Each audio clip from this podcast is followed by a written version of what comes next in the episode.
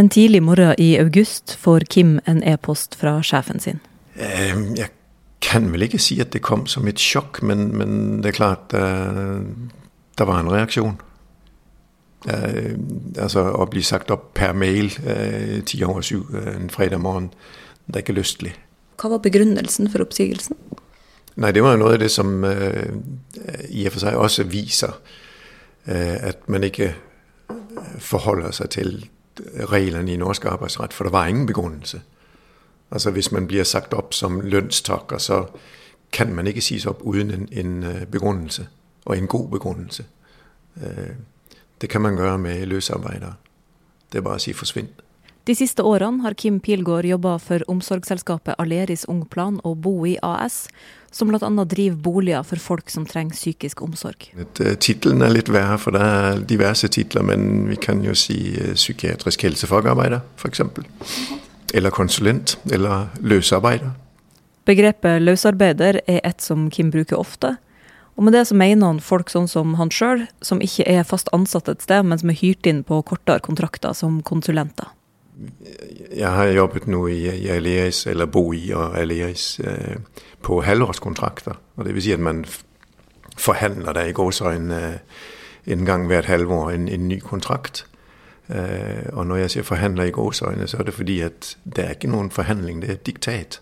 Eh, tre ganger har jeg liksom forsøkt å, å, stå litt mer på kravene, og der har jeg fått eh, klar beskjed på at hvis ikke jeg var tilfreds, så kan jeg finne meg en annen jobb. Så, så lille er man i forhold til et multinasjonalt selskap når man ikke har en organisasjon i ryggen. Så Derfor er det viktig å være ansatt. Og her er vi ved sakens kjerne. For det er jo en grunn til at Kim blir sagt opp.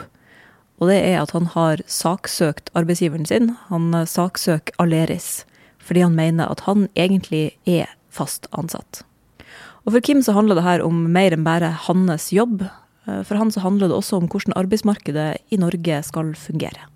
Som eh, løsarbeider er du på en måte rettsløs i forhold til arbeidslovgivningen, arbeidsmarkedslovgivningen i Norge, og, og at man også er en veldig lille brikke i et, et veldig stort spill. Altså Spesielt når du jobber for et, et internasjonalt uh, selskap, så har du på en måte ingen uh, Du har ingen makt.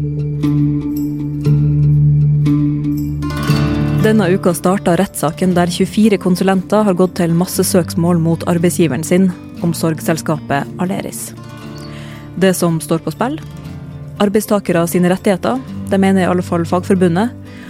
Og ikke minst flere titalls millioner kroner. Du hører på Røsla. Jeg heter Ida Gullvik. Og i denne episoden så ser vi på Aleris-saken og forsøker å forstå hva den egentlig handler om. Nå, hvis du bare kan liksom si hva du spiste frokost først, skal jeg bare sjekke lyden. Jeg spiste to skiver med ost og en skive med eplesyltetøy. Dette er min kollega Tori Aarseth, som har dekka Aleri-saken siden den starta i høst. Først for Dagbladet, og nå for Fri fagbevegelse. Så Derfor så tenker jeg at hun er den som kan hjelpe oss til å forstå de sånn grunnleggende elementene i denne saken. Det er jo da um, 24 um, tidligere og nåværende konsulenter som jobber for Aleris Ungplan å bo i, som er en del av Aleris Omsorg, eh, som har gått til sak mot Aleris. Eh, og det det handler om for de, er at de krever å bli ansett som fast ansatte fordi de har stått som selvstendig næringsdrivende konsulenter og mener at det er feil. At de har jobba som om de var fast ansatte og derfor skulle hatt fast ansettelse. Hva er det de da krever å få fra Aleris? De krever jo en dom på at de har vært fast ansatt. Noen av de vil nok ha fast ansettelse videre i Aleris. Mens andre er, anser seg ferdig med, med det arbeidsforholdet, men ønsker å, å, å, å, få en dom på at de har vært fast ansatt. Og hvis de vinner frem med det kravet, så vil det også utløse et krav om erstatning for at de ikke har fått overtidsbetalt og feriepenger og pensjon og, og, dette her de siste årene. Hva det kan koste Aleris? Ifølge Fagforbundet, som jo er partshjelper for de 24 saksøkerne, så er det et krav på ca. 1,3 millioner i snitt per person. Ja, ok. Så det er en ganske sånn, betydelig sum vi snakker om her. Ja, det, det, er jo det. Det blir jo over 30 millioner eh, til sammen. Og Aleris er ikke så fryktelig interessert i å betale den summen, regner jeg med? Eh, nei, det er klart at de, de, mener jo at det har vært lovlig eh, å, å, å, bruke konsulenter på den måten som de har gjort, eh, og at de ikke har krav på fast ansettelse. Og da føler de jo at, ikke, at, de heller ikke har noe legitimt krav mot Aleris. Hvordan tror du ting hadde vært uh, annerledes for deg hvis du hadde vært, uh, vært ansatt? Det som vært mest, hadde vært mest annerledes, det var at jeg i stedet for uh, de siste ti årene har fått en økning i timesats på ca. 6% så ville jeg ha fått en lønnsøkning på over 60% kan du bare altså, kort forklare det regnestykket? Tenker, eller, hvordan kommer du fram til det at du ville hatt en 60% lønnsøkning hvis du hadde vært fast ansatt? Det kommer jo i, i og med at organisasjonene har forhandlet lønnsøkninger og, og, generelle vilkår, uh, spesielt i, i, mitt tilfelle i helsesektoren, som har gitt en, en økning i lønn på omkring 45% for en, en ufaglært helsearbeider øh, på de ti år. I, I, tillegg så har jeg tatt utdannelse, og hvis jeg hadde øh, vært lønnet, så hadde jeg også fått uttelling for det. Så på den måten så blir det faktisk øh, en, en lønnsøkning som organisasjonen, altså som øh, vel primært fagrørselen har forhandlet frem for meg, hvis jeg hadde vært lønnstaker. Det så jeg litt sent, men øh, bedre sent enn aldri. Kim forteller at han gikk tre ganger til sjefen sin i Aleris for å be om høyere lønn. Den ene gang syns jeg liksom at jeg hadde forberedt meg godt og hadde i og for seg grunn til å få en, en økning i timesatsen. Uh, men det var helt uinteressant. Det som var interessant ifølge boliger, det var på en måte hva firmaet følte de kunne gi oss. hva det var plass til i, i budsjettene. da. Kim får en ganske klar beskjed fra sjefen sin. Det var i og for seg en grei diskusjon. Han sa at det ikke var plass til det. Og da jeg presset mer og mer og mer, så sier han ja, da, altså, hvis du er tilfreds, så må du finne deg et annet sted å jobbe. Aleris har fått høre klippene med Kim i denne podkasten og fått mulighet til å kommentere. Administrerende direktør i Aleris Omsorg Norge, Eirik Sandøy, skriver i en e-post.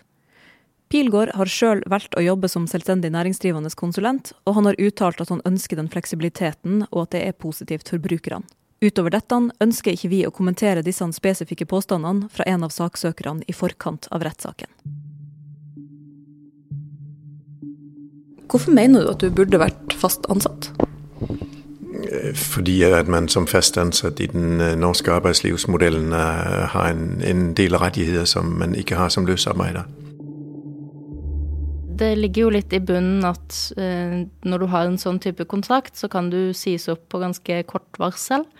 Eh, og du har heller jo ikke krav på å stå et visst antall timer i jobb. Det er arbeidsgiver som bestemmer hvor mye jobb du får. Eh, og du får bare betalt per time du faktisk er på jobb. Um, så det, det, det, sier jo mine kilder at det gjør jo noe med styrkeforholdet. Ehm, at de er veldig avhengig av å opprettholde et godt forhold til arbeidsgiveren eh, fra dag til dag. Det er vanskelig å si fra om ting. Eh, og det kan være alle mulige slags ting, men ehm, en av de viktigste tingene som har blitt trukket frem, er jo dette med at ehm, flere har stått veldig, veldig lange strekk på jobb. Eh, Jobba veldig mye på eh, kort tid, og um, at de mente det har vært vanskelig å si nei til de vaktene.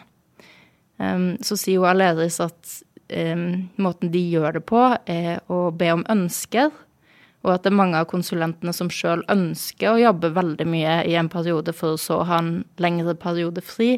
Eh, og det tror jeg nok stemmer til en viss grad, men samtidig så har det ikke vært sånn at de kan bestemme helt sjøl hvor mye de skal jobbe. Um, og de konsulentene jeg har snakka med, sier at det har vært vanskelig å si nei til vakter, og at eh, sjefene i noen tilfeller har eh, sagt direkte at hvis ikke du tar disse vaktene, så er det kanskje ikke behov for deg lenger. Og eh, det står alltid noen andre som vil ta over for deg.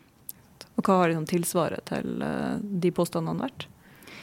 Um, nei, altså Aledes kjennes seg jo ikke igjen i, i akkurat dette med at sjefene har sagt sånne ting, og de mener at eh, konsulentene har hatt ganske stor innflytelse over hvilken vakter eh, de skal ta. Um, men det er jo også her uh, dette med arbeidsmiljøloven kommer inn. Fordi hvis du hadde vært ansatt, så hadde du ikke hatt lov til å jobbe så mye sjøl om du ville det sjøl. Fordi arbeidsmiljøloven er jo der også for å beskytte arbeidstakere fra seg sjøl. Fordi jobber du for mye, så har det negative konsekvenser for helsa. Og det kan hende at du ikke utfører jobben din så bra som du burde. Du har sett timelista til en av de som du har prata med. Hva visste den? Jeg har sett timelistene til flere, eh, og har også fått en oversikt over eh, timene i et Excel-ark fra Fagforbundet, da, så er det de som har koda det inn. Men uh, gitt at det stemmer, det som står der, så har det jo vært økter opp til um, ja, Noen har f.eks. stått elleve dager på jobb sammenhengende og hatt da ti timer hvile hver natt på jobb. Um, noen har stått flere våkne døgn i strekk, eh, to døgn i strekk, hvor de skulle gå våkne nattevakter, og så rett på dagvakt og kveldsvakt osv. Så, videre. um, så det er ganske Altså, man kan jo tenke seg sjøl eh, hvordan det er å stå så lenge på jobb. Det er ja, sikkert tøft. Og Hva slags arbeidsoppgave er det man skal, de skal utføre da, mens de har de her veldig lange vaktene? Eh, de er jo eh, miljøterapeuter i boliger der det bor eh, folk som har psykiske lidelser eller utviklingshemming, rusproblematikk. Og det er klart at Aleris legger jo vekt på at mye av arbeidet kan være passivt. Man skal jo Altså, man skal drive miljøarbeid, man skal forsøke f.eks. For å aktivisere de som man jobber med. Men det er jo også um, litt som å bo i en vanlig bolig med noen som har noen ekstra behov. Uh, så noen dager kan være rolige, mens andre dager så kan man jo ha utageringer og uh, ja, trusler og, og, og, sånt på jobb. Så da er det jo klart at da er det jo ekstra viktig å, å være ovenpå når man er på jobb tenker det er viktig å huske på her at Aleris er et stort selskap, og det som Tori sine kilder forteller om fryktkultur og uforsvarlig lange vakter, det er noe som f.eks. Kim ikke kjenner seg igjen i. Hans erfaring er egentlig at Aleris på noen måter har rydda opp og gjort ting bedre for de som bor hos dem. Jeg vil vel si at beboerne har fått det bedre under Aleris, øh, men at konsulentene har fått det verre. En annen ting det er viktig å ha i mente, er jo det her at fast ansettelse ikke nødvendigvis er det som alle higer etter. For mange så er det fint å kunne jobbe masse en periode, og for så ta seg fri og bestemme litt sjøl over tida si. De regler som, som er nedfelt i arbeidsmiljøloven, er jo Nå banner jeg sikkert i kirken øh, eller i fagbevegelsen, men øh, jeg synes at de godt kunne være mer fleksible øh, på en del områder. Som selvstendig der har du en mulighet for å jobbe lange vakter. Og, altså I psykiatri der kan det være en fordel uh, for vi som, er, uh, som jobber. og det er.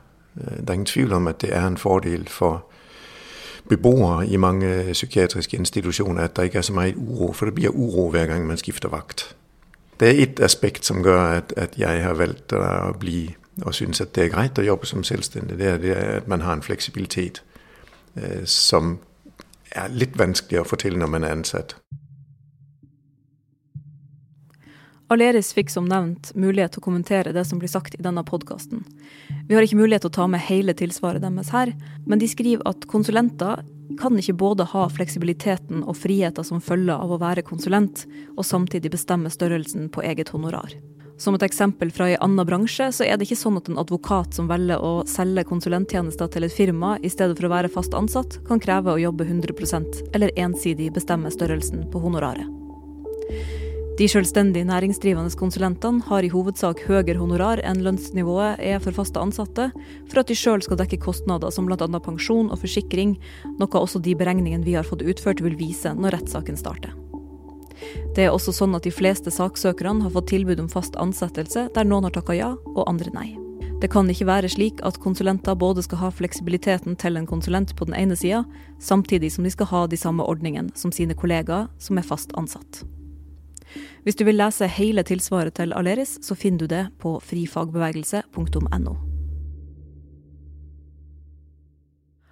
Aleris-saken er jo i bunn og grunn bare siste kapittel i den lange, lange historien om arbeidstakere sine rettigheter versus arbeidsgiver sitt behov. Det handler jo om eh, hvorvidt det er lovlig å bruke eh, selvstendig næringsdrivende konsulenter på den måten som Aleris Omsorg har gjort.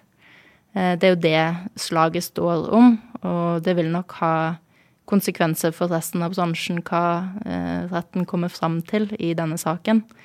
Um, og der mener jo Fagforbundet at, eh, at det, dette er jeg, en, en, type kontraktsforhold og en type styrkeforhold mellom arbeidsgiver og arbeidstaker som hører fortiden til, og at man må jeg, sette ned foten for dette. Mens Aleris mener at eh, den, det å bruke konsulenter på den måten er helt innafor lovverket, og at det også er nødvendig for de med tanke på at en del av disse tiltakene er midlertidige Eh, kommunene som kjøper plassene til brukerne, kan legge det ned på kort sikt eller flytte brukerne på kort sikt, sånn at de trenger å ha en viss eh, fleksibilitet da, med tanke på hvem som jobber der. Men denne saken signaliserer kanskje også noe nytt? Eh, hvis man tar et skritt tilbake, så er det jo kanskje litt nytt at en fagforening går så sterkt inn på vegne av folk som er frilansere dypest sett, eller selvstendig næringsdrivende. Dette er, ikke, uh, dette er jo ikke, folk som er medlem av en klubb på et arbeidsplass på den måten som man tradisjonelt gjerne har tenkt. Så det, det er jo det er jo interessant, tenker jeg, da, at, at, man velger å gå inn og prøve å, å få organisert den gruppa med Eh, ja, det er jo fristende å si arbeidstakere, selv om de ikke formelt sett er det. da. Eh, I hvert fall ikke før de har fått en dom for at de er det. Man kan også se denne rettssaken i lys av den utviklinga vi ser ellers i verden, der det å jobbe som selvstendig næringsdrivende og frilanser blir stadig vanligere, mens de som har en fast jobb, blir færre. Eh, det er en utvikling frem imot at man bruger flere og flere løsarbeidere.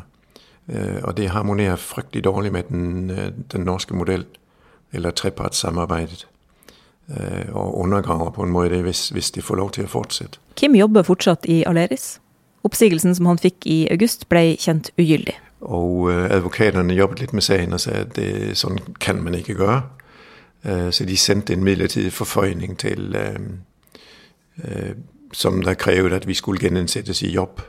Og noen få dager etter, der, før det var kommet opp i retten, før den midlertidige forføyningen var blitt behandlet i rettssystemet, så um, sa Elias at øh, det var greit at vi kunne bli gjeninnsatt i stillingene. Men de flyttet oss Jeg tror de flyttet alle fire.